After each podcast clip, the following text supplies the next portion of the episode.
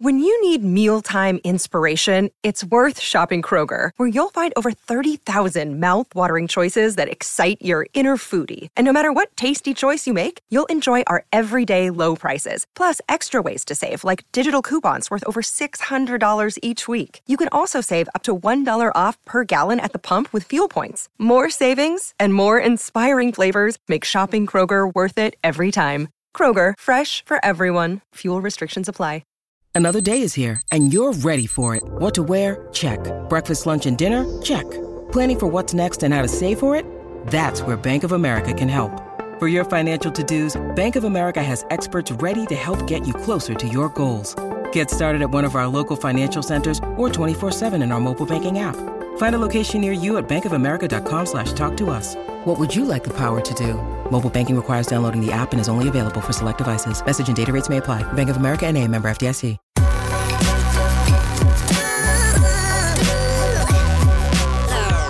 The following is a presentation of the Belly Up Sports Media Network.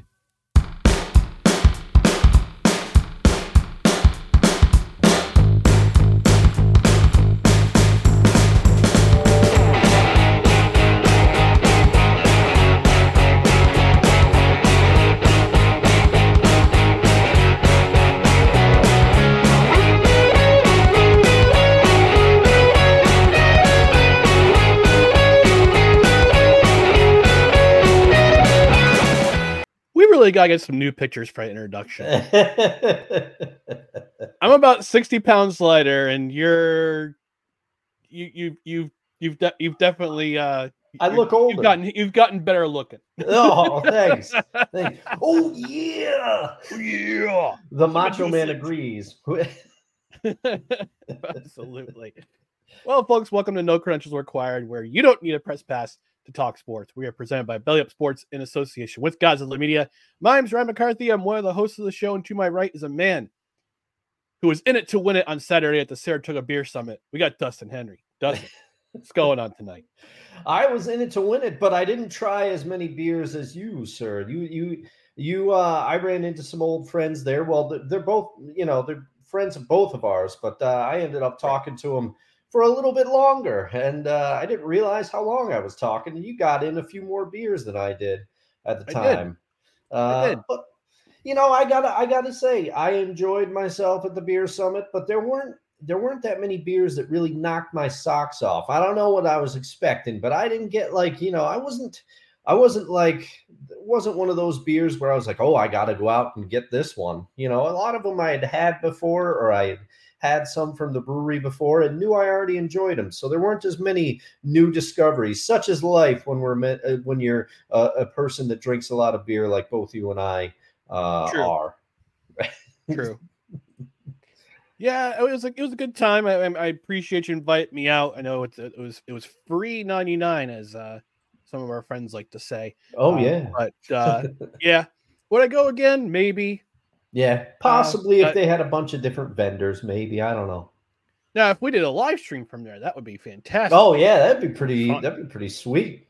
We can get a little no sure. credential, no creds uh, meetup out out there. You know, people fly Right. in. for all the local cred heads. All yeah, the yeah, all the local the, cred the mighty five one eight. Yeah, I don't know how many. I don't know how many local cred heads we got here. Hey, I mean, we're growing. I, I, I'm hoping we're growing. I mean, come on. I mean, you know, I, I got uh, I got some people who are I got some new peeps who have said that subscribed. So we'll see what's we'll we'll we'll see uh, what's going on. And we're still at the 348 subscriber mark on YouTube, Oh, but that's okay. That's okay. We're two away from Tree Fitty. But in the meantime, let me tell you before we get into tonight's episode, we're going to talk. We're going to let you know about our social media channels right down here below Twitter, Instagram, and this now again scarcely used TikTok. It's at no, no creds req, facebook.com forward slash no creds req, youtube.com forward slash at no creds req. And if you wouldn't mind, please do us a favor and like, comment, share, and subscribe to all of our social media networks. We're also going to be, we're also, uh, we want also want to thank those of you who have joined us on the Belly Up YouTube channel. Uh, it is on, and, and also our Rumble channel, as both of those will be replayed at 8 a.m. the following morning. On the podcast side. Subscribe to the podcast on whichever podcast platform you are on, including Apple Podcast, Spotify, Spreaker, Good Pods, Tune In, Pandora, wherever you podcast. Rate and review. A five star review would be plenty good. Also, if you're on a platform where you can review the podcast, please leave one. We might even read it on the air. And because it's a live show every Tuesday evening at 8 p.m. Eastern and some Saturdays, Saturday mornings at 10 a.m. Eastern. We want you to engage with the show. Got a couple comments out there already, but I know Dustin. We all feel better even even after drinking a lot of beer mm-hmm. at Saratoga Beer Beer uh, the Beer Summit. You gotta hear that sound to make yourself feel better. It'll level me out. Here we go.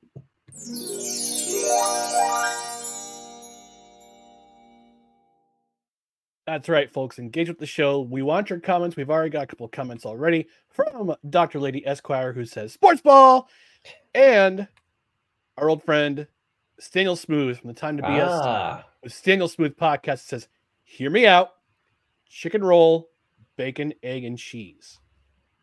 I would I would try that cinnamon roll, bacon, egg, and cheese. I'm all over that. You, you, hold the cheese and we'll talk, Staniel. Hold the cheese and we'll talk. I'm I, am i am with you, Staniel. Maybe it's because we're both Seahawks fans, but I, I like what you're putting down there. A little savory, little sweet. I like the combo. I like it now. Now, do you put the icing on both sides, or do you have the icing just on the top one? Could be a messy sandwich. Mm. These are the questions. See, now you got me engaged. Now, see how these comments work. Do you want to listen to debates about a pork roll that I had never heard about and I didn't realize was a thing?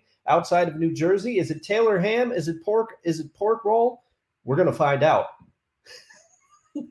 oh, he also says his girlfriend's a baker. She liked that idea. Hey, hey, it's hey, it, it, look. If you talk to a baker who says, "Yeah, it's a great idea," go with it, man. Go with it.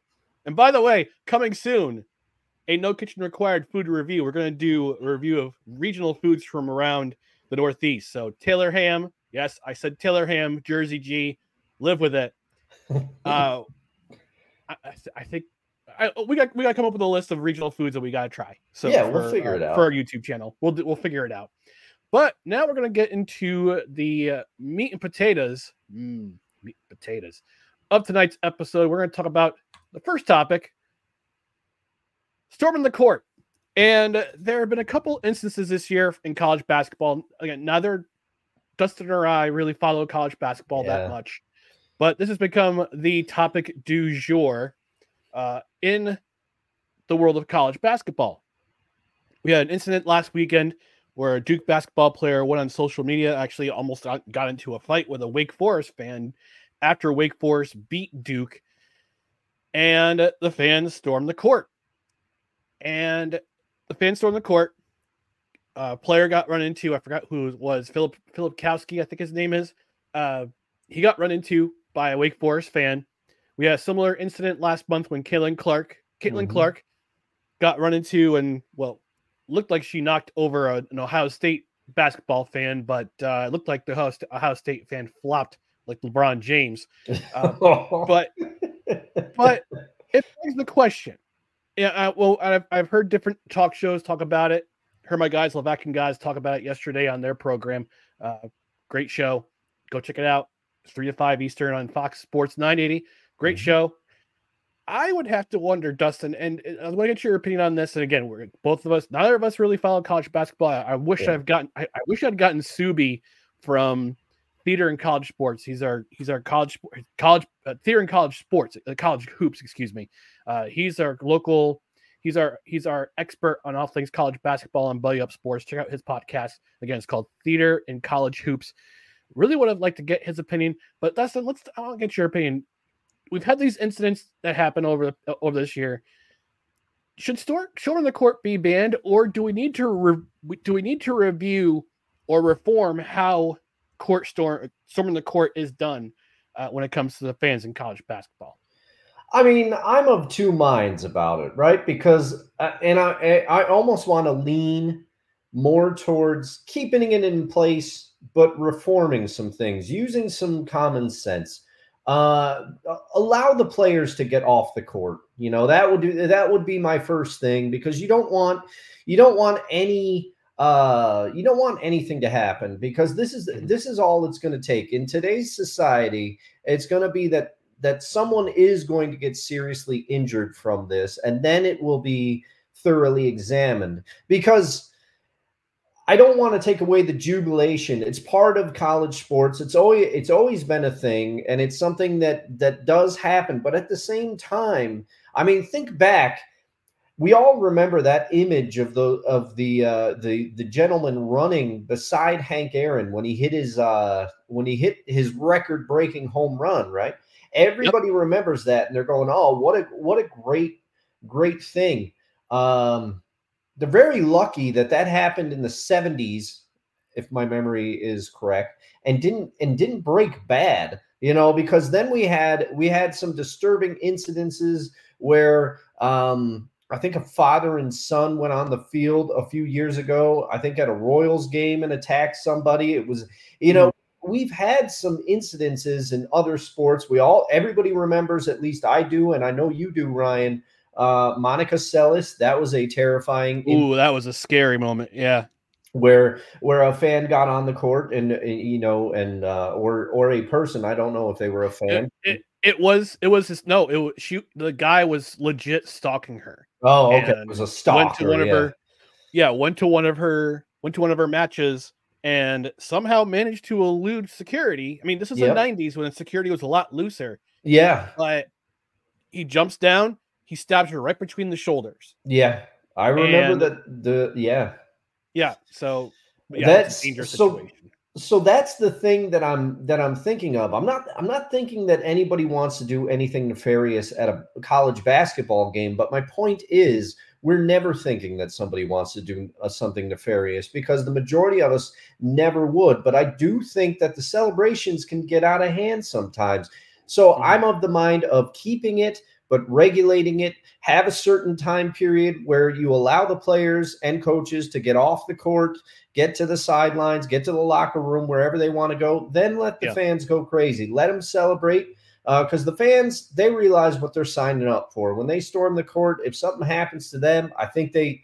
I think they understand there, there's a modicum of risk in doing so. But I also go to the, the celebrations where the goalposts uh, get ripped down in uh, football. That that could that could go really badly, you know. Yeah. so so I think there is room for some reform. But what about what about you, Ryan?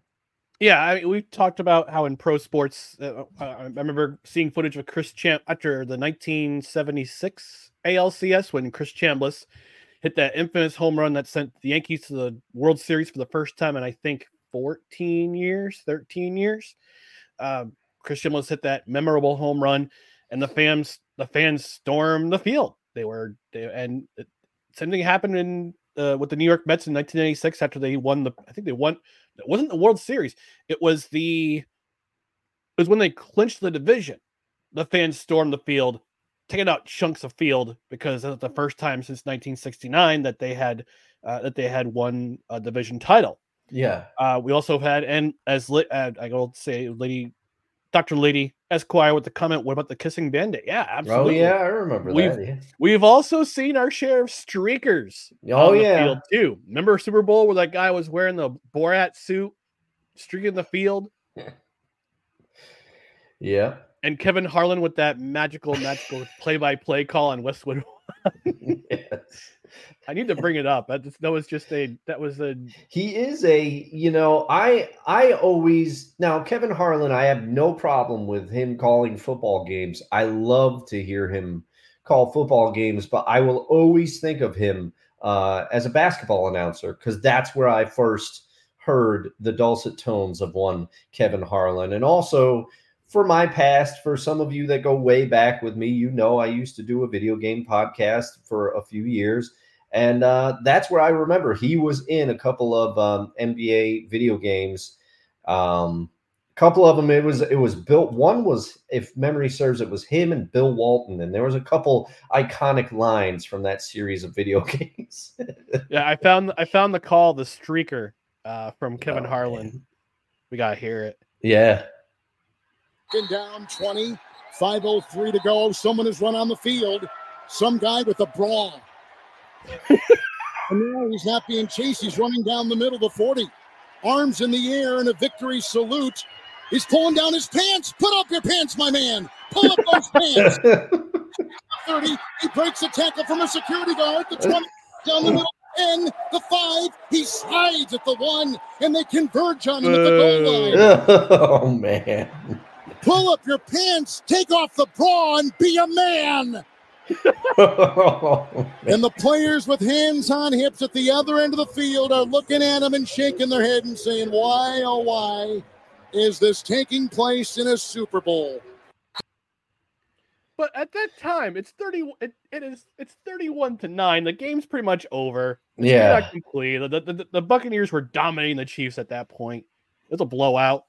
And yeah, great opportunity opportune time to go and and do such a thing. But let's go back. Let's go back to the original topic, the store in the Mhm. court. Yeah, I think there should be there should be measures taken by security at those arenas. So, and yeah, you don't want your you don't want someone's best player to get hurt because somebody got stomped on uh, during a, a post game celebration because of your university's enthusiasm. You also don't want your best player to get hurt because of a court storm celebration. yeah. So you what I think what you need to do, Dustin, and I think you you alluded it to pretty well. Take those me- measurement, t- take those measurements, take the time to cordon off the cordon off the students with with rope.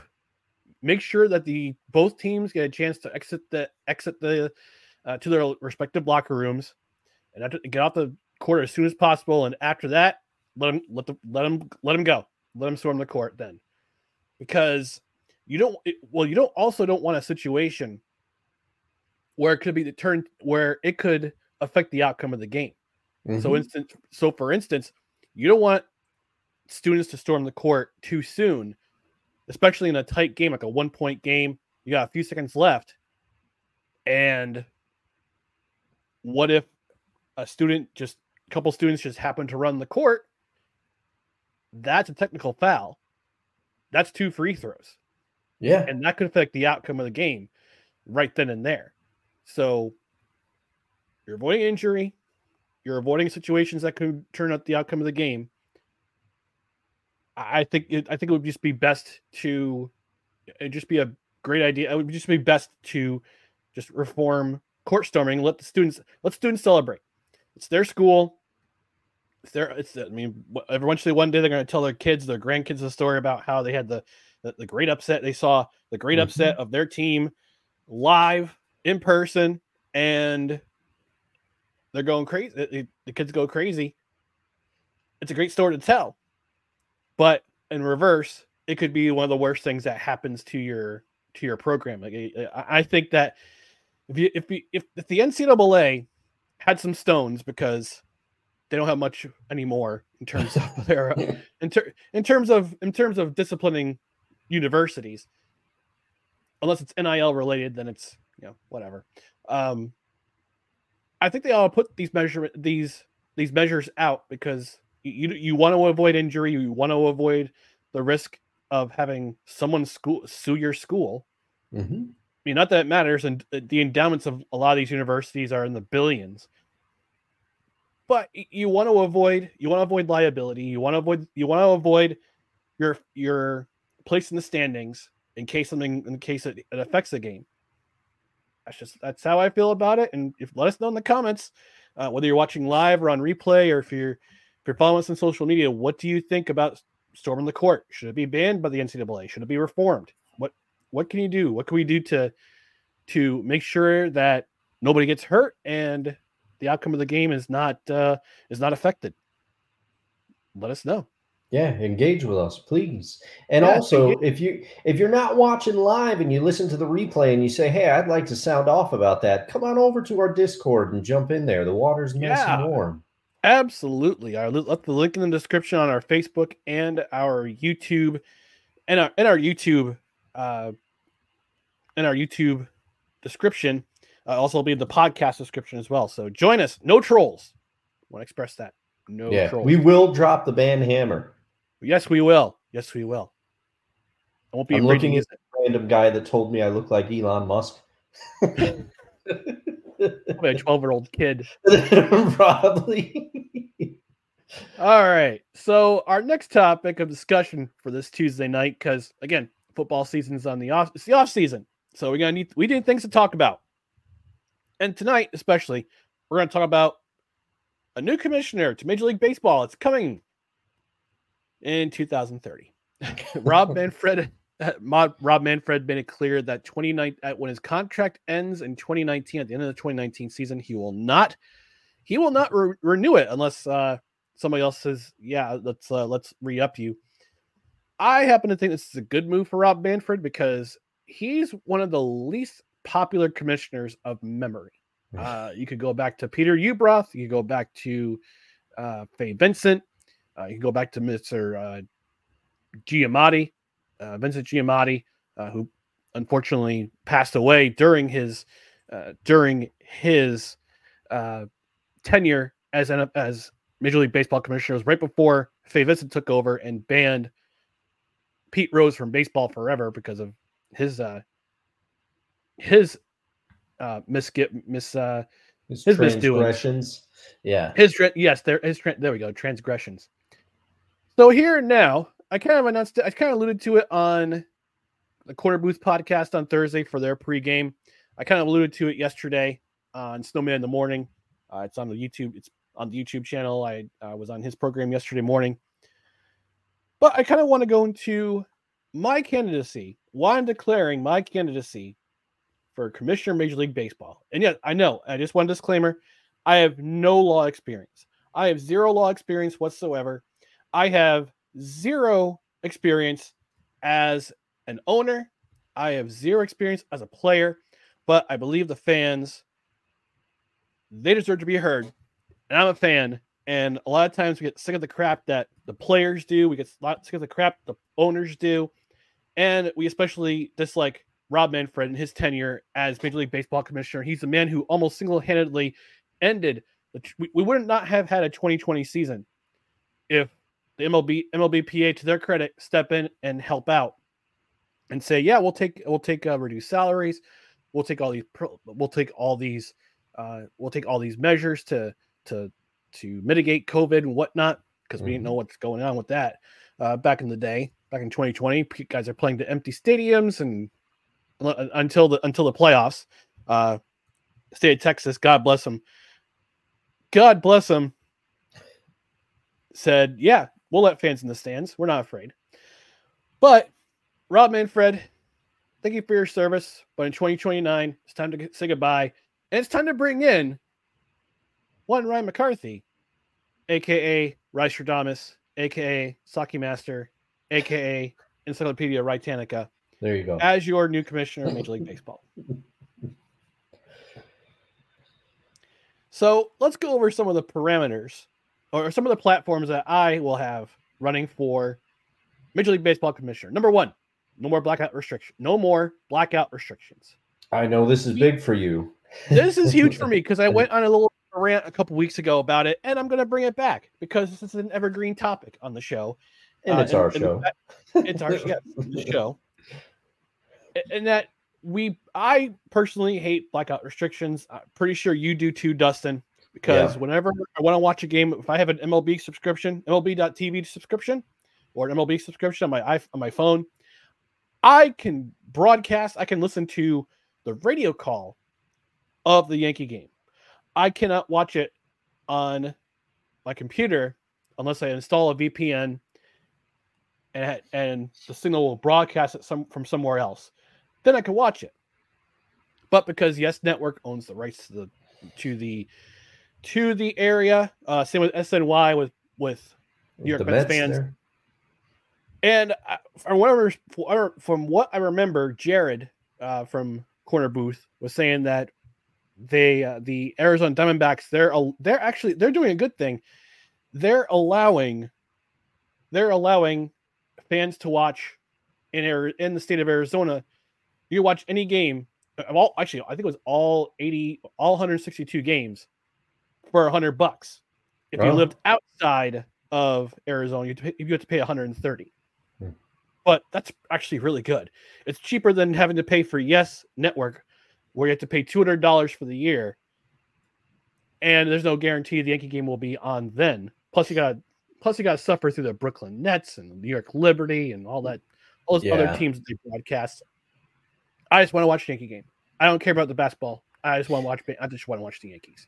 Yeah. So the, the blackouts is also it's also a form of blackmail because like we we alluded to last week or a couple weeks ago, it's a three and a half hour trip down to Yankee Stadium to watch a game. It's a three and a half hour trip. Oh, I'd say three and a half to four hour trip back, depending on traffic. yeah. It's also a almost up to two hundred and fifty dollar day because you gotta pay for the ticket, gotta pay for gas, gotta pay for tolls, gotta pay for concessions. If you want a beer, it costs you twelve bucks. If Mhm. you want a hot dog, if you want anything to eat, it might co- it's going to cost you. It's going to cost you more. If you want a souvenir, it's going to cost you. And this also, this also doesn't grow the game. You want more fans. You, you baseball is no longer. uh, I'm going to put it boldly. Baseball is no longer the national pastime. Yeah. It I would agree. Being, it would stop being the national pastime a very, very long time ago. So they they got to engage with their fans. They, they for too long they've shut out the fans from enjoying baseball. One of those ways is blackout restrictions. Not everyone has not everyone has cable. Some people have different uh, have alternatives like YouTube TV, Fubo TV, Hulu, like any of those. It it just it, it, it unless you have a cable subscription or you have a another another a subscription of another kind, fans aren't going to be focused on the product. You Mhm. want eyes to you want to draw eyes. You want to attract new fans. You want to bring in new fans. Ending blackouts will do that. Ending broadcast blackouts will do that and make the make make make the territory wide open for baseball. You- should be able to watch any game. And this is what the NFL has smartly done. Even if even if in your area, like for instance, on the NFL Plus app, I mean it's it's 14 bucks a month. It's well worth it. Guess what I can do? If the game is not being broadcast in my area, I can just pull up my phone or bring up my laptop and I can watch the game on there, no restrictions whatsoever. Mhm. That's smart. That is smart by NFL Plus. And that's the reason why more people are getting their eyes fixed on the NFL. That's why the NFL matters even into the off season. Even the off season is exciting. Oh yeah. It's not like that anymore for Major League Baseball. Second format, my second format is that I would reform. And I don't know if I have a right to do that. I don't know if I have the authority to do this, but if I do, I want to put my input into them. I want to reform the voting system for the uh, for the Baseball Writers Association of America and how they bring in folks in the in the Hall of Fame, in the Baseball Hall of Fame. Because we talked about this last week, Dustin. We left the show with this. Don Mattingly it is a damn shame he is not in the Baseball Hall of Fame. His first year of eligibility was 2001. His final year of eligibility is in 2015. Now he could be inducted as a manager, but he hasn't had a really stellar career as a manager. Yeah. Yeah. Dr. Lady Esquire, you might you might agree with me there. Uh, she, being a, he's being a Dodgers manager for uh, for a minute. Mhm. There needs to be reforms. Now, say for say for instance, if you're a baseball writer, you have elig- you have the right, you have you have the the you earned the privilege to vote in er, vote in players for the Hall of Fame. You get 10 years and then you're a mon- you're on a moratorium for 2 years. Because so many of these baseball writers hold a gru- hold grudges Yep. against some of these players. Now, I'll, I'll say it. I'll, I'll, I'll strike some controversy here. Barry Bonds deserves to be in the Hall of Fame. He does. Mark McGwire deserves to be in the Hall of Fame. Roger Mhm. Clemens deserves to be in the Hall of Fame. Sammy Sosa deserves to be in the Hall of Fame. Rafael Palmero, Ivan Rodriguez, Andy Pettitte. All I these guys. believe- Yeah. I believe the correct pronunciation uh, of Palmero is actually Palmieri, and he was getting his 200th hit.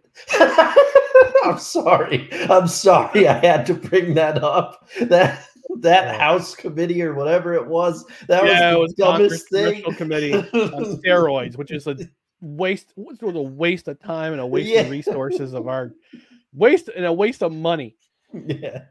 So anyway, as I was uh, before before I got off topic, yeah, they uh and Pete Rose and Pete Rose with his gambling and Mhm. he's they should be they should be in the Hall of Fame. They say you say, oh, they cheated, they cheated, they took steroids, blah blah blah. Steroids didn't hit those home runs. No, The they steroids allowed didn't them. They allowed them to recover faster, but they still had to hit. the- They still had to hit the the home runs. They still had to swing the bat. And another thing too. Now it's been a while. Now it's been a while. But if you look at if you look at Barry Bonds' career on the Pirates and on his early tenure on the Giants before, because we all saw the bodily changes with Bonds. You can you can Yeah. kind of pinpoint the time that he started taking. Okay. You go back and you look at those numbers, those numbers alone, on those numbers alone, he is he is almost Hall of Fame worthy. Mm-hmm. Mm-hmm. Yeah. And you know who allowed all this to happen?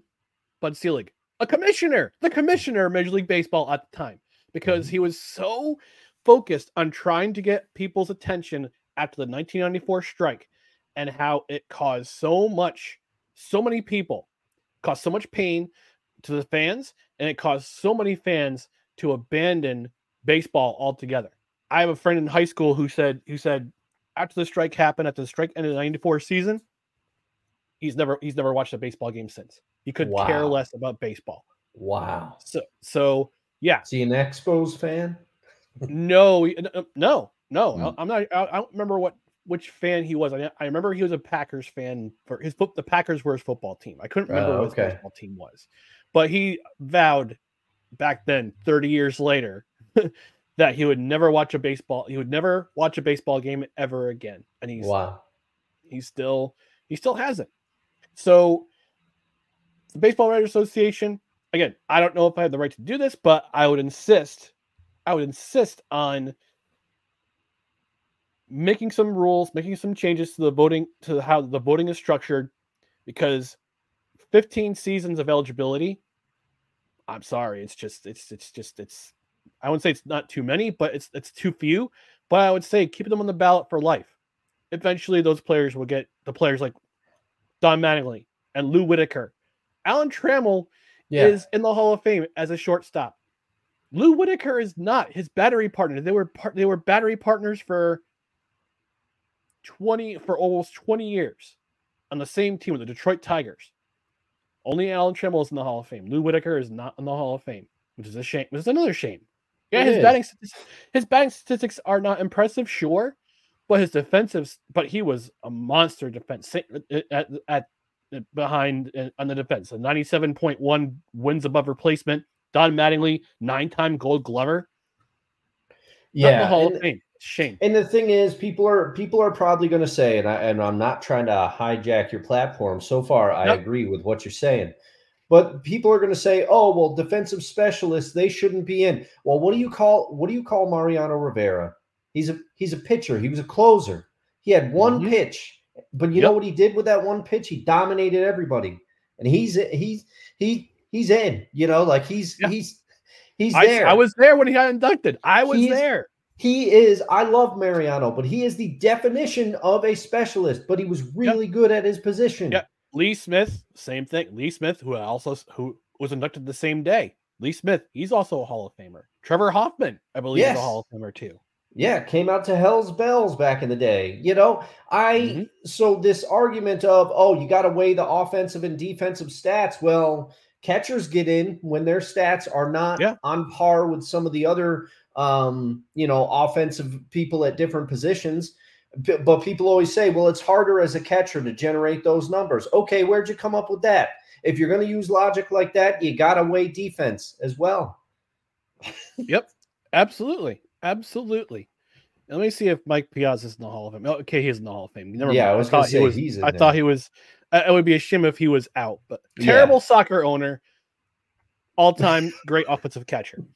My th- I'll, I'll- move quickly with what I'm gonna. Uh, I'm gonna. I'm gonna I'll, I'll wrap these last two points up. So number three, if a team wants a new stadium, Major League Baseball should pay for half the stadium, and I'll tell you why. because I am so tired. And we saw what happened with the with the Oakland A's. We saw what happened the Oakland A's, and their owner, who was worth over a billion dollars, tried to strong arm the city of Oakland, who could not they could not find a place to put a stadium in that in that uh in that city. They said, "Okay, I'm just going to move over to I'm going to move to Las Vegas." And if fans want to want to follow, go well, you're more than welcome. And I've seen some of the drawings for the new stadium that's going to happen. It's going to go up in Las Vegas. It's an ugly stadium, and and on top of that, it's only going to hold like thirty five thousand people. Oh, that's Like, not enough. How on earth? How? How and why? I understand Mc- McAfee McAfee Stadium, the Coliseum, is a dump. We all know it. The players know it. The possum who lives there, know, who lives there, knows it. Is the, the possum in the press box? Same. I mean, it's probably the same possum who moved from uh, Chavez Ravine up to up to the Coliseum. I mean, it's worse than it's worse than Tropicana Field, and that's saying something. oh yeah, Tropicana. oof. But but these owners who are worth billion I mean these guys are all billionaires. They know how to do business. They know what they're doing. They should not be holding the city cities hostage. And I, I at one point in my in my life I said, yeah, these cities should definitely pay for these stadiums. No, no. They should not pay the they should not put up the entire cost of the Mhm. stadium. Major League Baseball makes enough money. NFL, NBA, NHL, they all make enough money that they can help out. They can pitch in and help out with the cost of building a new stadium. Take the burden off these cities. They got other resources to go to uh, in terms of other things to worry about. Not to worry about a sports stadium being built. I mean, they could have worked with the city of Oakland. I understand the city of Oakland government. That's another. That's another podcast. I'm not very Mhm. reliable. yeah. Uh, but Major League, Major League Baseball, the teams that are in those state, they're in those areas, they should not be holding these cities hostage. And on top of that, if they want to build a stadium, if they want to build a new stadium, not only will Major League Baseball pay for half, put up half the money for it, your team is also required to sign a five-year no movement clause while you're negotiating with those cities. I like it. I like it because it it it stops one I'm not saying this just because I still think the Sonics got screwed, but it also stops it also stops thing from things from like Al Davis. Remember when Al Davis threatened to threatened to move the Raiders to Irwindale? He threatened he threatened to move the Raiders all the time. This would stop things like that from happening because you know you've got this agreement in place and also if the owner uh, or or the league is footing half of the half of the bill they're going to think twice before they're they're in negotiations to move already Yeah. So MLB got to do our part in helping helping this team stay where they are, stay where they are. My fourth, my fourth platform. I'll be very quick with this. Uh, work with Major League, work with the MLBPA to institute a soft salary cap because you see these roster, you see these rosters and how much their payroll is. I mean, the the Shohei Ohtani is going to well, he's not going to make fifty million dollars, but Yeah. he's his contract is worth fifty million dollars.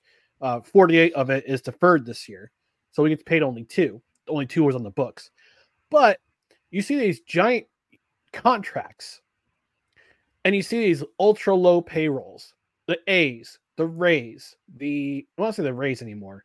I, I'd say the A's. I the Rays I think are somewhere in the middle for payroll because they paid uh Randy. I think it was Randy Arozarena all that money. I can't remember which player they yeah that sounds about money right to.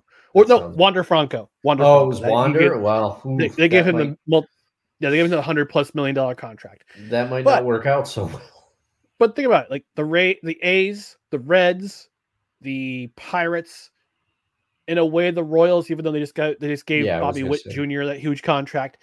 A lot of these payrolls are way below what they should be. So we got institute a salary, a, a soft salary cap, where you have a you're you're seal like, like the NHL. You you are required to spend this much money on salaries per year. And not only that, I, you you would have to have you would have to institute you could institute a like in the, N- the NBA, they had the Larry Bird exception, where you pay where the team can pay, I think three players, a maximum amount per contract, and the rest of the players don't have are are don't make as much money, but they're part of the but they're instituted in the salary cap. But three contracts don't have to count against the salary cap, which players can earn as much as they want and you had, and you could also institute supermax contract where the team that you're playing on can offer the maximum amount of money for a five year contract, and they get to keep players where they are. You know, I I understand people always saying, "Oh, the Yankees, all they do is buy their players. The Dodgers buy their players. This and that, another thing." Okay, we can stop that behavior if we have a soft salary cap where you can pay certain players a maximum a maximum amount of money, as much money as you can. It won't count against the salary cap, but you have to have a salary cap floor. You have to have a floor where you have to meet a certain amount on the payroll. So those are my four platforms for com- becoming commissioner of Major League Baseball. Again, like we got some comment. We got lots of comments from Dr. Lady. She's got a lot of comments, Wow, I was- a lot to say. And I was as going a to baseball say, fan. I was going to say, I was going to say, I think you have some competition. And Ryan, I like I like your platform, but I know Dr. Lady, she was talking in Discord about some of the changes she would make, and I would like to put it out there right now. I am the swing vote. I'm undecided, Dr. Lady. So if you want, if Dr. Lady, you put your bullet points in the Discord, and and and we'll have we'll have uh, you and Ryan can have like a debate, and you know, I like having this power. I'll I'll I'll throw my support to I- whichever candidate speaks to me. I, I may have to bring it. I may have to do a ten to good minutes with her and her alone. Yeah, I would say that would be a good oh. Uh segment. oh. She says, Dustin, I have cookies. well, that's Yeah, but I got chili. I I got chili, sweetie. All right. There. Your move. All right. Let's check the comments. Before we go to commercial break, let's check the comments. Uh, smooth on Twitter. He says chopped cheese got to be on that list. I think he. I think we're talking when we were talking about the uh, regional foods. Oh uh, yeah. no required. He says chopped cheese got to be on that list. I. Stay, stay, if you're still watching, stay on. Let us know what chopped cheese is. I don't know what that is. We, have to gotta do, some re- real time research. Yeah, I mean, we got to do uh, Italian beef too, or Chicago beef, Chicago style Italian beef. There's there's a lots of things we can do. Oh, it's a sandwich. It's a sandwich. The chopped cheese, also known as the chopped cheese, is a type of sandwich originating from New York City. Okay. All right. So Yeah. we got apparently get a sandwich named chopped cheese. All right. Dr. Lee saying, We remember Hank Aaron from Aaron from the footage. Yep, absolutely. Uh, Mhm. She said the commentary is worth the shrieking. it's She also says, I humbly accept the position of Major League Baseball commissioner. Wise El Jefe checking in. He says, Hello, gentlemen. And of course, we have to play. Cue that man's music. Cue that man's music. Hit my music. The following is a public service announcement from Wise El Jefe. Boston. This has been a public service announcement from Wise El Jefe. Thank you, Wise, for checking in. Oh, let's see. All right. So Dr. Lady says her first act as commissioner unbanned Pete Rose. Yeah. Yep. I don't like him as a person personally, but on his baseball merits, he's in there. Yep. Absolutely. Uh, she says, I have experience as a lawyer and a fan and a former employee of a baseball team. Uh oh, Ryan. She's making a compelling case. The swing vote here. I have a microphone, Dr. Lady, and you will listen to every word I have to say. Wonko the Sane checking in. He says, I love you guys, but if I want to run across a field or court naked, that is my right. I thought this was America. Oh, it's Ah, great This to see you, America. I thought Wonko. this was America. Oh man, she's got a lot of comments in here. We have to go through. Um, may have to go through these in a different chat. Actually, actually, also Wonko the Saint says Pete Rose is an all-time great. He still eats chili on spaghetti. I believe he's referring to Skyline Chili in Cincinnati. Mhm. Mhm. That looks that looks different. I mean, I'll try it. I'll I'll get through some of these comments from Dr. Lady as question. She says the people just want baseball. Yeah, Uh, she also Mhm. says ending blackouts and make going to the game more exciting. Absolutely, that's for sure. I would That's for also say have more day games. You got to get you got to Yeah. younger kids the opportunity to get out to the ballpark park or watch it on TV. A lot of these younger kids are in bed by the time the games end. Yeah. Advertisers pay most of the bills for the team, make it more affordable to spend the day at the stadium. Yep, absolutely, absolutely, I agree. Uh, Bud Selig turned a blind eye, and it may have hurt the sport in the long run, for sure. for Mhm. sure. Between the strike, between the summer or the summer '98, which was exciting, but unfortunately It was a magical dark- summer. yeah, but uh, until it had a very dark ending, Yes. um, which yeah, kind of stink, uh, which really stinks. I mean, but you know, and also the but with with strong arming these cities for uh, for a new stadium. For example, Milwaukee, he was owner of that team at the time while still Yeah. a commissioner, which to me That's a the conflict of conflict of interest. interest. Yeah, there we go. conflict of I owe you a Coke. Hey, Jinx.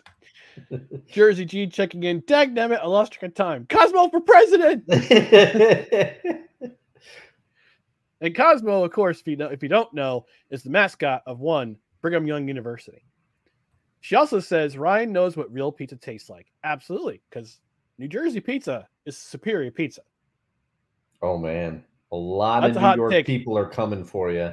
That's from the top rope, my and friend. then hey, and then some talking- Chicago people are going to come for you too. And there might be for me. I Oh, was right, telling- because of the pizza. And then I was telling you, New Haven style pizza. I got to try it. I've never had it. Apparently, there's a very regional style of pizza that originates in New Haven, Connecticut, hence the name. Mhm. And there's Detroit style pizza, which I've never had, but I'll say looks very good. There is a there is a brewery we taught we tried at the beer summit. Wal- uh, was it the the Whitman Brewing Company in Saratoga? Oh they yeah, had yeah. Detroit. They had Detroit style pizza. So we Okay, we'll try. there. We'll try do that a out. no let's do a no kitchen required episode up at Walt up at Whitman. Sick Diggy checking in from Norway. Greetings from Norway. He also asks, "Have the A's finally relocated the possums from the stadium?" I I don't know. I I'm not my brother's keeper or the keeper of what the A's do with their time in the in the press boxes, but mm. you know. He also says the possums need a new home, preferably a white wildlife sanctuary. Yes, that's the, that's the hobby horse that Sick Diggy has chosen. The the the possums going to to a wildlife sanctuary. And Dr. Lady agrees with us. It's a huge conflict of interest. And Jersey G with the last comment before we go to commercial. New York pizza is just a sloppy copy of New Jersey pizza. Oh, oh man, Jersey G from the top rope. Yeah, she's coming off. A lot of people are doing the Macho Man elbow drops tonight. Yeah. And Speaking uh, of, are we going to be getting into another one from one Evander Kane? Oh yeah. All right, sorry, Well, my that's- that's- Man that that's that's that's a teaser, Yeah. and we'll go to that, and we'll go to that topic in just a moment. This word from one of our commercial sponsors with Belly Up Sports. You are tuned. You are tuned in to No Credentials Required. Hey everyone, it's Ryan from No Credentials Required to talk to you about one of our newest partners at Belly Up Sports, SeatGeek. Yeah, live sports is great on television, but the feeling of being at the arena is a priceless experience. That's why our friends at SeatGeek are there to help you find the best tickets at the best prices. Not only can you get tickets to sporting events, we can also get tickets to concerts, comedy shows, musicals, and more. Search for your desired event now at SeatGeek.com, enter promo code BellyUpSports at checkout, and you save 20 bucks off your first purchase. SeatGeek. Life's an event. We have the tickets. And no, you not you did not see me shove two pe- a piece of bread in- my mouth uh, during commercial break. Um, but SeatGeek, SeatGeek, listen, football may be over, but the UFL is coming, Major League Baseball is coming, NBA, NHL, they're in season, and not only are sports in season, but comedy shows are in season, always in season Mhm. Theater, musicals. Those are always in season. You can get yourself a great deal on those tickets by visiting SeatGeek, SeatGeek.com. And for new customers, if you enter promo code BellyUpSports at checkout, you get $20 off your order of $50 or more. So check it. And SeatGeek has a great way of telling you what the best prices are for the best seats. You look at the seating map on your desired event, the green dots will show you the best prices, where you can find the best prices for the your desired game. So again, seat, SeatGeek.com. Promo code Belly Up Sports at checkout. New customers, you save twenty dollars off your first order. Your order of fifty dollars or more. All right, Dustin, let's talk about this comment by Evander Kane. An interview is being interviewed, and I sent you this uh, meme yesterday. Also sent it to a couple other fine folks, and this is what he had to say. Quote: I think Connor, he's referring to Connor McDavid, Mhm. is better at his sport than LeBron, as in LeBron James, ever was at his. Close quote. Spicy. Dustin, it's spicy take. So I want to get your point of view here, Dustin. What is your what? Do you agree? Do you disagree? What's your what's your take on uh, what Evander Kane had to say from the top rope? Okay, I feel like people are painting me into a corner here on this channel because It, I- no, it's just me. the last the last couple of weeks I have um I have brought LeBron James up on the show and I know he gets a lot of shade. Or Um, or or some people refer to can they can. Yeah, see? Uh, now, I love Conor McGregor or Connor McDavid. Jesus. All right, we started we started off on a great note. We're live. I love Connor McDavid.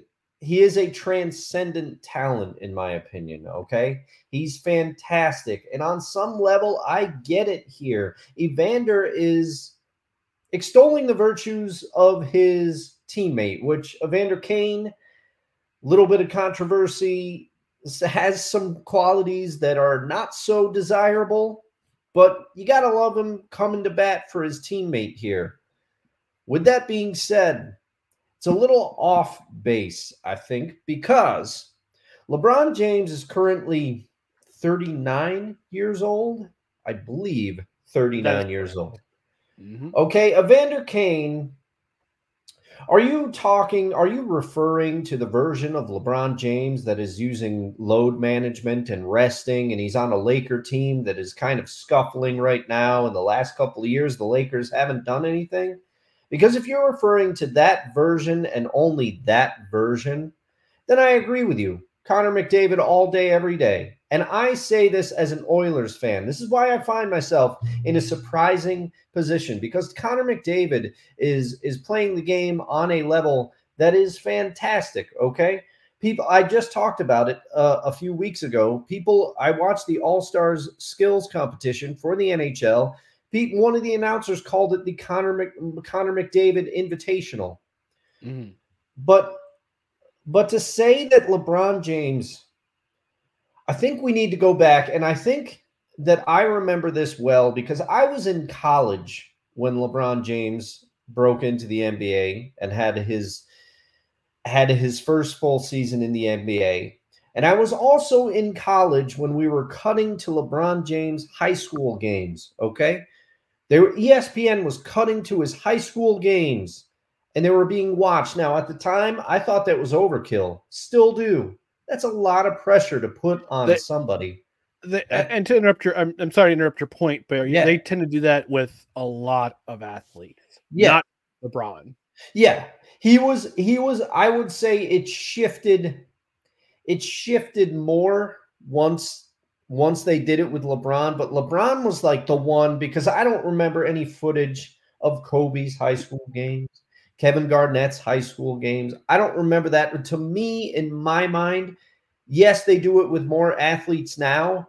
I mean, we're going to be seeing footage of Arch. We we. I'm surprised we haven't already seen footage of Arch Manning's high school games. You know, I I thought that that would happen. I remember they were showing footage of Jimmy Clausen. I remember seeing him, uh, some of his high school stuff. But I feel like LeBron was kind of like it opened the gates.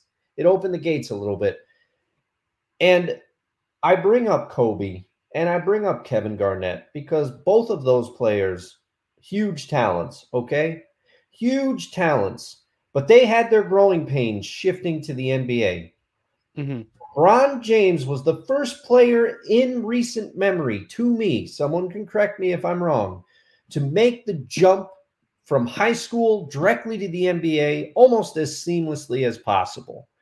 Now, LeBron James got a lot of flack early in his career for not wanting to take the big shot, for looking to be more like Magic Johnson and less of a Kobe Bryant, less of a Michael Jordan, less of that killer instinct. But as far as athletic ability, you cannot argue with the younger version of LeBron James. He single handedly dragged the corpse of a Cavs, Cavs team to the finals against the San Antonio Spurs. They got swept, but he got them there.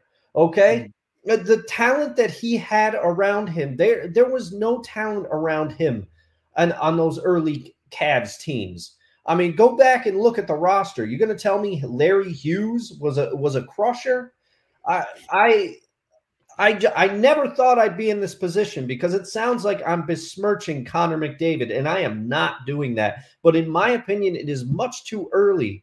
Connor's still into his career. Connor Connor uh correct me if I'm wrong, but Connor was drafted when he's 18 years old. He's got he's got career left. Okay? LeBron is at the twilight of his career. And let's add load management be damned. I couldn't go out there at 39 years old and do what he is still doing.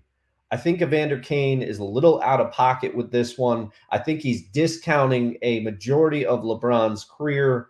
Um, and I and he's trying to pump his teammate up, but I think he's a little out of pocket with this with this take. And people are it's making me sound like I'm a huge LeBron James fan. I have I have some issues with LeBron, but I also think the fact that some people argue like he is not one of the greatest players that we've that we've seen is is is ridiculous.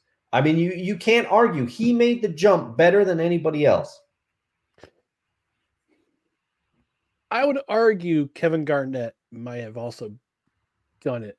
Well, He he opened the door. He was the first one to really do it and and and make people realize it was possible. But his his if I remember his first couple of his first couple of uh his first year in the NBA, he he struggled a little bit. Now I would have to go back and look and I could have some bias, but I remember because I was a I was a I'll, I'll admit it, I was straight up. I was a LeBron hater when he when I was like, why are we getting why are we getting these high school games shoved down our throat? He's just he's just destroying kids. Like some of the kids that LeBron played in his high school run, I get I get where he went, but some I was like, that kid looks 13, and LeBron looks Mhm. full grown man, and he's dominating the kid.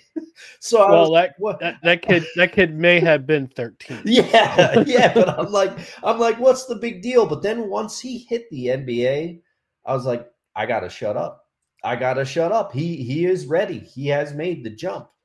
Now the whole thing, the whole argument about oh we should put LeBron James at tight end and see what he could do in the NFL, that's disrespectful. That's disrespectful to NFL players. LeBron may be a hell of an athlete, but to say that he could seamlessly jump to the NFL and play tight end, ridiculous. I've never agreed with that argument. So many people say it. Yes, LeBron had a big body. Yes, he looked he he has a athletic ability. And yes, at 18 years old, he looked like a full-grown man.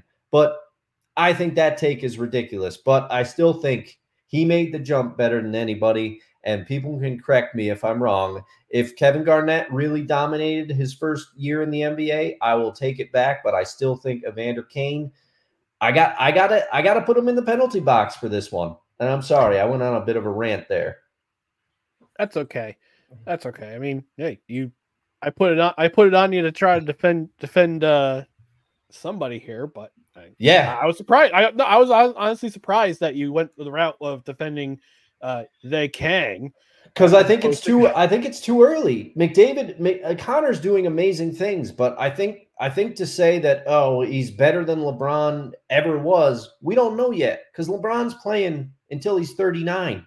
We'll have to see what we'll have to see what Connor does when he's when he's 39. And you know, there are so many other things. The NBA is a team game, but I think it's easier for one player to take over a game in aspects. I mean, look at Kobe's performance, you know, in in everybody, I think it was 2006, everybody said he shot the ball too much. and then he went out and he dropped like what was it 80 80 80 82 on the Raptors, something like that. I, I can't remember, but to me, basketball is slightly, slightly easier for one player to take over a game. The, ho- the hockey is largely dependent on um, factors outside of Connor's control goaltending, defense, the other players on your line, the shifts. There's a lot more factors, in my opinion.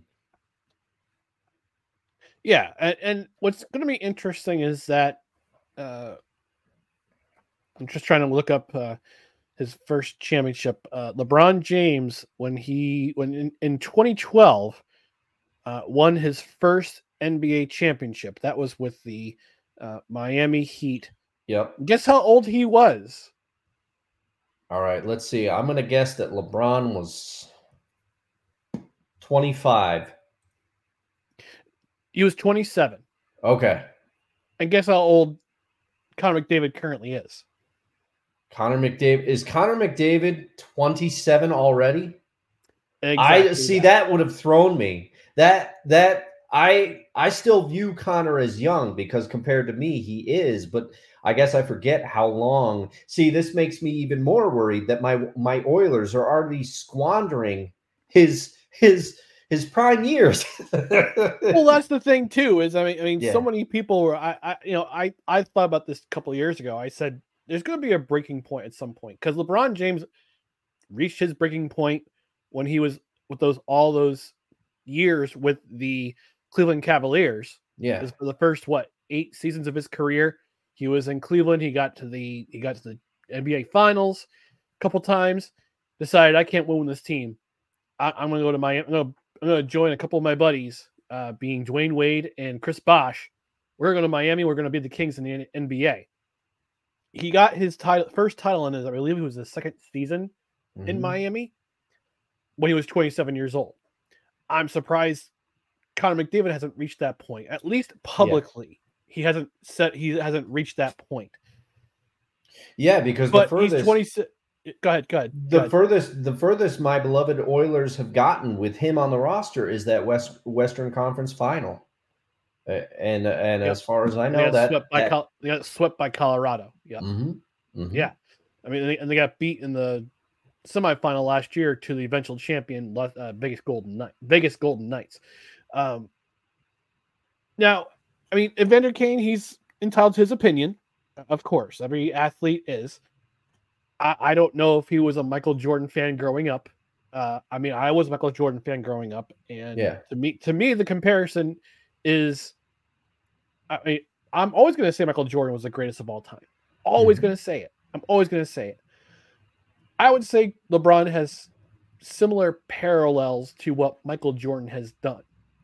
He, he and some people would say, "Oh, he's going to have, he's going to surpass Jordan. He's going to get all these titles. He's going to win all these titles. He's going to do all these things." No, his time's running out. He's been to ten NBA Finals. He's only won four of them. Jordan Mhm. was six for six in NBA Finals. Robert Horry, who deserves to be in the Big basketball Hall time of Fame, Bob.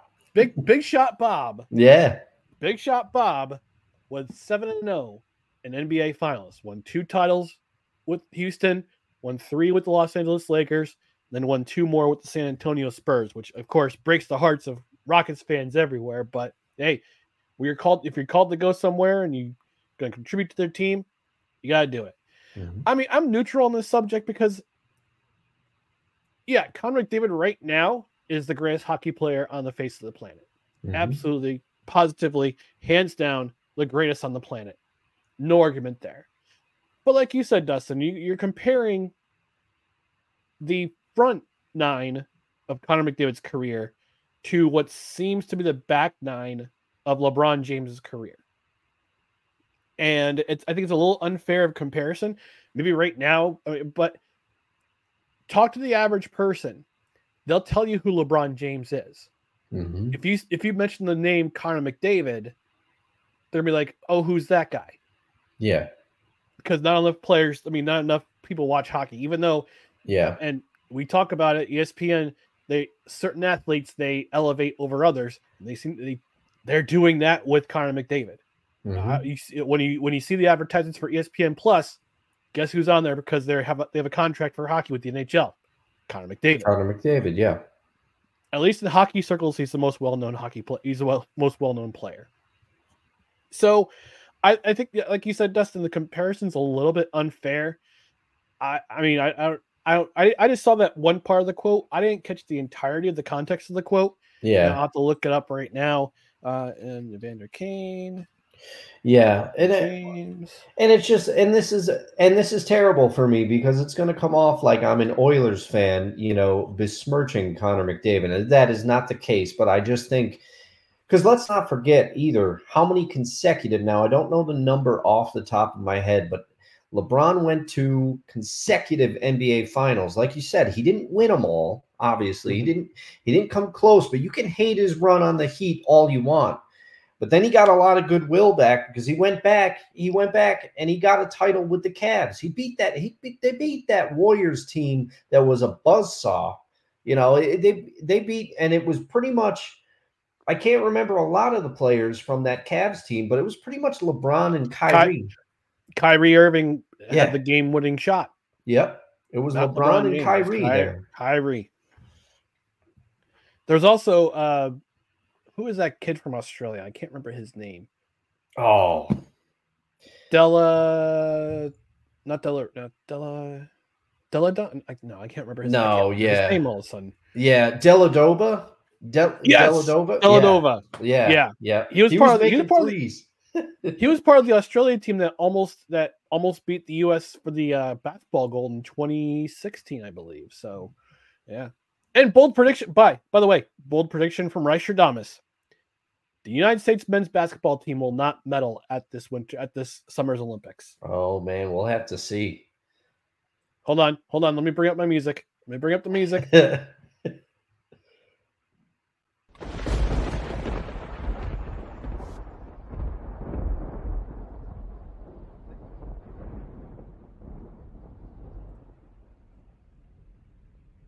yep, there's your bold prediction for the Olympics.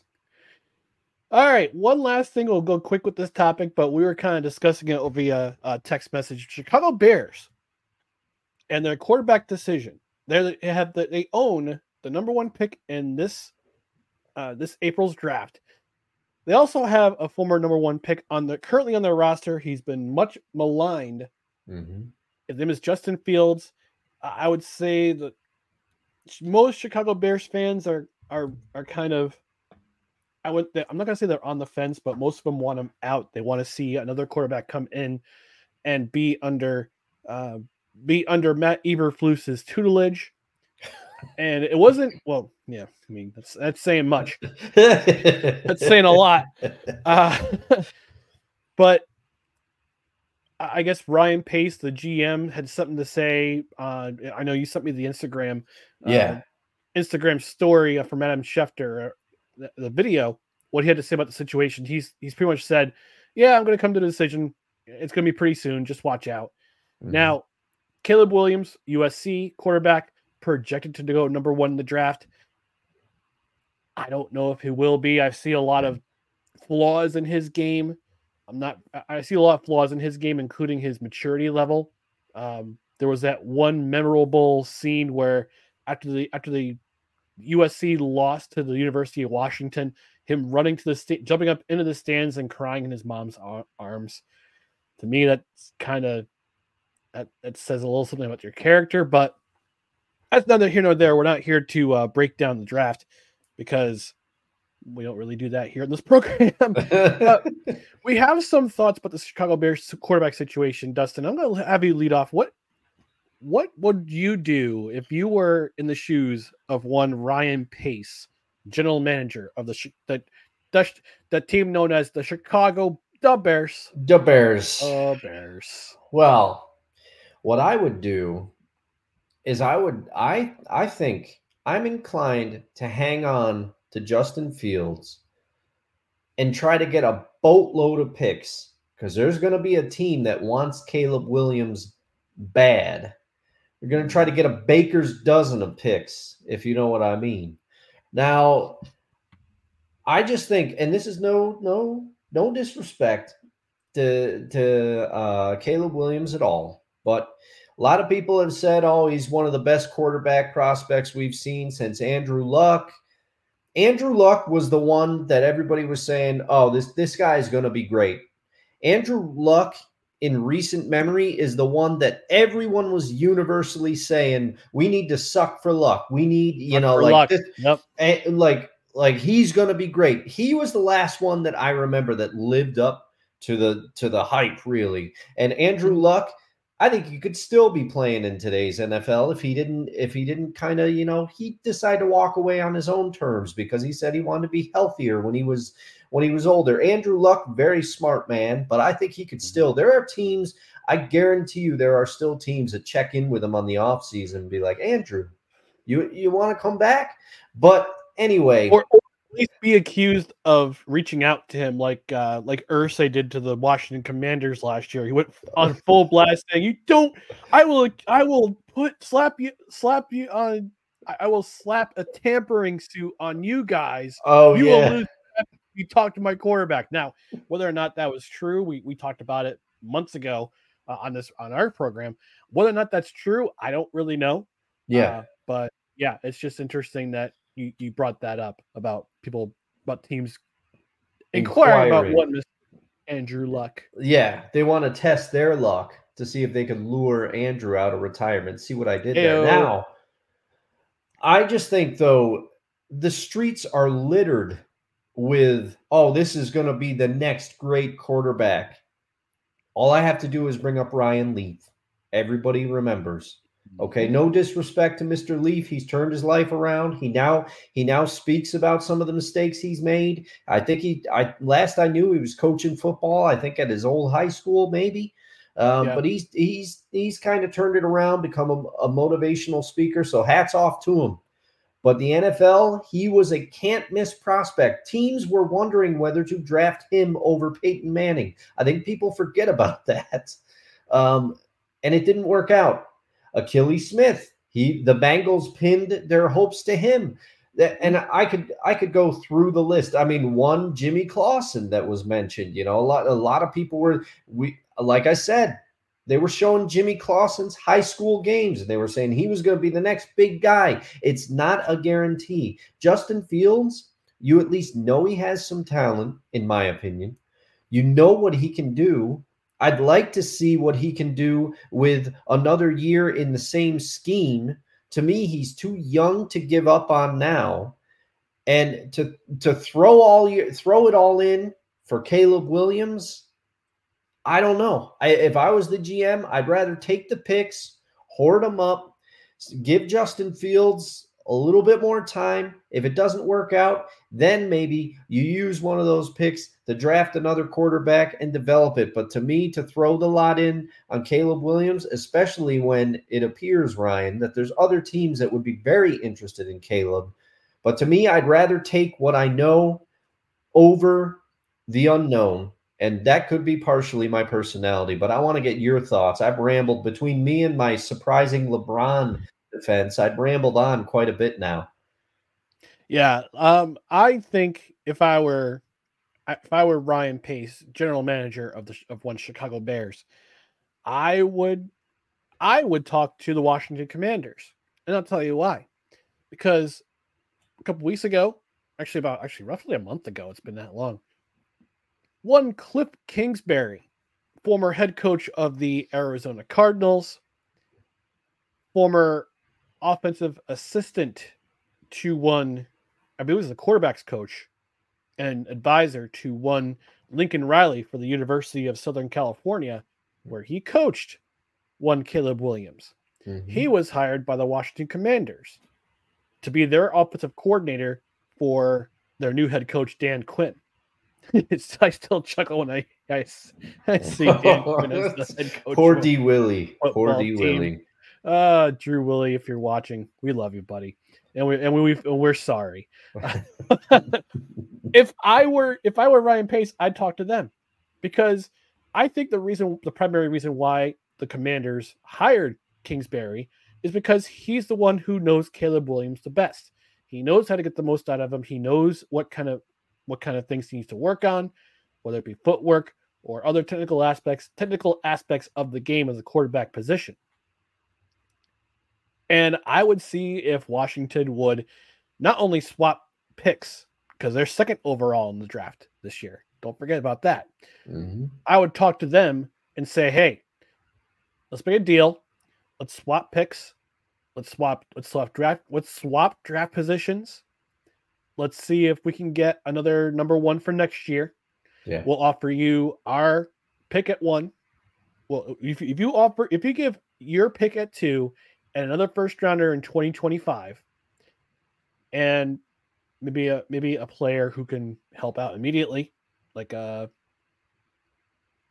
like a running back, like a like a like a Gibson or a, uh, who's their other running back? I'm trying to remember. He was University of uh, Oh, uh, he got he got the the running back. He was shot in the leg correctly, and he re- right, Yes. and he recovered. Uh, I'm trying to, and Yes. he's he's been running pretty well.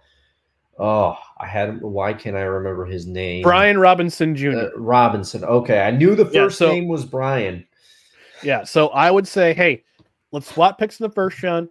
Give us a give us your first rounder for next year, and maybe a, a veteran running back like an Antonio Gibson who can help out who we're going to bring in this year, and we'll exchange it for our number our pick this year, a second rounder in 2025, and another player, another roster player, and see if the just get the conversation going. Because of because you know i mean washington's they brought in cliff kingsbury for a reason. Mhm. And the sam howell I, I love sam howell's heart. I don't really trust him because he makes chicken his primary mode of of protein intake. Um, so i can't really trust the quarterback who doesn't eat steak. But i would just put i just put a line out there saying hey if you want caleb williams come and get him. Let's talk. Let's make a deal. However, if I were Washington's GM, I would be reticent to talk to Pete to talk to Pace because we saw what happened last year with one Carolina Panthers getting the, getting the their pick, the number one pick that the Chicago Bears held in that draft because they were so hard because David because David Tapper was or David Tepper was so hard uh, in terms of getting himself Bryce Young instead of taking CJ Stroud first overall in the draft. Because remember, Frank Reich wanted CJ Stroud, yeah. and David Tepper said, "Nope, we're going with we're, we're going with uh, Bryce Young." How'd that work out for you? Um, I would be re- if I uh, and they basically the Bears fleeced them. They got they they, they got Mhm. they got DJ Moore out of the deal. They Yeah. got the Panthers number one draft choice this year, which turned out to be the number one pick in the draft. Mhm. So I would be very hesitant if I was the Washington Commanders GM. Now, I think for as much criticism as Justin Fields has received, he hasn't gotten a lot of help as Mhm. the Chicago Bears quarterback. Their offensive line is garbage. Their wide receiver core is garbage. With the Oh, exception I mean- of DJ Moore. with the exception of DJ Moore, but the jury's still out on him. And you can say, in a, in a sense, Darnell Mooney he Yeah. had some pretty big plays last year. Almost should have caught that ball against Cleveland for the that game-ending hail mary, which turned into an interception, which ended the game because that's so Chicago Bears. Yeah. But the, the Bears, it, the Bears, like the Jets did with Sam Darnold, and also you could argue with Zach Wilson, they haven't given Justin Fields a chance to succeed, which is Mhm. why so many people want him out, which I think is a little unfair Yeah. because they set him up for failure right out the gate. And yes, the, the primary mode of his playmaking ability has been on the on the run with his legs Mhm. you haven't really seen a whole lot of his passing ability. So I would think before possibly trading him, yeah, you could probably get some sort of you could probably get some return for him uh in terms of in, terms of the draft, in terms of uh, collecting draft Mhm. getting draft uh, capital. Uh, the the Bears did that really well last year Yeah. and we'll see what happens in the future. But I, I would put it out there. I mean, yeah, I would look, I would shop around to see if everybody wants Justin Fields. If they don't, if they don't want him, you have to live with him for another year. And this is his fourth. We're coming into his fourth season with a fifth year, a possible fifth year option. Let's see what happens in year four if you can't find a if you can't find a, a buyer for Justin Fields. I know he's been linked to Atlanta.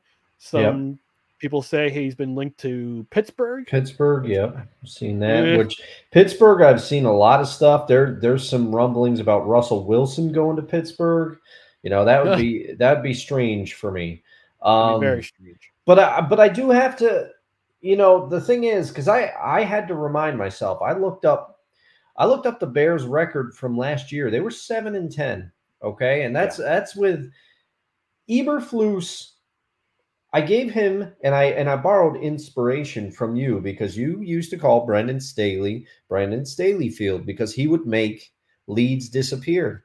Well, if you remember, in probably about November on this program, I went on a similar rant after Matt Eberflus blew yet another lead to the Minnesota Vikings on Monday Night Football. Terrible game, but it was a a game that the Bears could have won. So to me, No, I they won that game. Oh, they won game. that They one. That's lost- right. They could they could have lost that game. though. They could have lost it. I reversed it, but it made me think because there was a there was what spurred this on. I reversed it, and my apologies. But what Okay. spurred this on is I remember Mike Tirico saying that that was Matt Eberflus's first divisional win. You know, like his first. It's, uh, it's ridiculous. that hurts. That He- hurts. so so after that, after and I did some research because I couldn't believe it. After that, we christened the nickname of Eberfludini to Matt Eberflus because I think there are a few games that were winnable for the Chicago Bears that he screwed up. So, you know, to me, you can't put it on Justin Fields. It's kind of like you said, it's not it's not fair. And I and I'm trying to remember this is really going back, but I believe Justin Fields missed significant time due to injury during one of his first seasons. So really, he hasn't had as much time as people Yeah. think, and there's been turmoil at the at the head coach position uh, on the Bears for a bit now. Yeah, uh, he had, he also missed time this season because I believe it was a broken thumb. Yeah, I think so. Broke his thumb or broke it. Well, no, he broke his finger. That's right. He broke his finger on a throw his throwing hand, so he missed some time there. But I don't know. The Bears. I think it all comes down. To, I think it all comes back to the McCloskey family or the McCaskey family and how they've had their tentacles around this franchise since ha- since George Halas passed away Mhm. and they've won they've won one Super Bowl in the Super Bowl era. They've been to two, they've won one, but it always seems like such, such a big gap in between Super Bowl appearances. And we all know the Bears are, are known for their defense, monsters of the Midway. They they're known for their defense, and they, they played pretty decent defense this past year, but they're off. They can never seem to to Mhm. figure it out on offense. And fun fact for you, Dustin, do you know the Chicago Bears have never had a 4,000 yard passer? Oh wow, no, I did not know that. Yeah. The closest who came to 4,000 man. yards for that franchise was Jay Cutler. Oh, okay, Jay Cutler. Because I was going to say, if you come out with the name Rex Grossman right now, I'm going to be, I'm going to be like out of my mind. Rexy Rexy. or or uh, Kyle Orton, you know. Uh, but Oh. but but that's see that's the thing to me. Justin Fields, while he may not, he's far from perfect, but to me, he is the known because because correct me if I'm if I'm wrong, but if if your hypothetical scenario of the Bears swapping picks with Washington, that would leave that would leave Chicago open to possibly if Washington takes Caleb Williams number one overall. If I'm the Bears, I swing right in there. I grab Marvin Harrison Jr. at number two. Yep. Absolutely. That's what I would do. Yep. Because I would give Justin Fields immediate help. Yep. Immediate help. And that's because he needs a number one receiver. He doesn't really have one. You could I mean, yeah, DJ Moore is a good receiver, but he's not he's not wide receiver one material. I think he's a wide receiver two. He's better as a wide receiver two. He's supporting in my mind, he's supporting cast. Uh, and Marvin Harrison Jr. would make Justin Fields a way better receiver, a way better quarterback than what you're, what you're seeing right now. All right, we're gonna close out this show. Uh, before we do that, we're gonna get some comments in the comment section. Sick Diggy chicken from Norway says, Ryan, I know you're a fighting Irishman, but never fight a Welshman, especially over rugby or football slash soccer. Eh, we'll see. Uh, he also says uh, during our this, our discussion about LeBron James and Evander Kane from the top rope, Kevin Mhm. Garnett, Kobe Bryant, and Tracy McGrady all had to pay their dues and endure the growing pains of being professionals. Yep. And I would argue the same thing for, I mean, hockey players have been doing it for a long time. So, Mhm. um, so yeah, uh, uh, Jersey G saying everyone trying to be like Mike. yep, and Le- LeBron's one of them. LeBron Yeah. is one of them. He Mhm. caught. I don't think people were going to say he's gonna he's gonna win more titles than Michael Jordan. He- he's gonna outscore Michael Jordan, which he did. Um, he's gonna do all these original things outside Michael Jordan. But uh, a he has a Nike shoe Nike shoe contract. B he made Space Jam 2. So and he wears number 23. So if there's anything, yeah, LeBron's a copycat. He's not original. He's not an he's not an original. yeah. Uh, Jersey G also says I was today years old when I found out his name was Kane. I never saw the name. I thought I was King. I think you're referring to Evander Kane. Mhm, mhm. Stick checking in with in the in the wrestling announcer voice. Evander Kane with the moonsault. And he hits the net. Did you hear the slap? For some reason, sick. I read that in Tony Schiavone's voice. Fuck out. Dr. Lady Esquire says I was only vaguely aware you were talking about hockey. Um, Wonko the Sane says gotta go. Have a great night. Uh, Dr. too, Lady Wonko. says yeah, and Dr. Lady said Mel Gibson when I was trying to figure out figure out Antonio Gibson's name. She said Mel Gibson. Nice try. Uh, Jersey G is buffering for me. Have a great night, guys. And then sick the last comment of the night. The only thing left for LeBron to do is shave his head. Yeah, I- there's a I giant agree. bald spot. I agree. Watch the progression of the headband. It's pretty Oh, head- hilarious. It's pretty For sure. hilarious. for sure. Embrace the And, uh, baldness, LeBron. And one It more happens. comment. yeah, Hey, that's that's what I did. Yeah. Uh, uh, he also says Dustin. I was thinking in Jim Ross's voice. Bob. Gold. I'm going. That's Evander Kane's music. Yeah, Jim Ross and the King, voice of the '90s. But I did watch a fair share of, uh, well, voice of wrestling rather. But I did watch a fair share of WCW in the '90s during the Monday Night Wars. So that's why, for some reason, I think it was the Moonsault because WCW was more known for cruiserweights at the time. It's true. It's true. They did.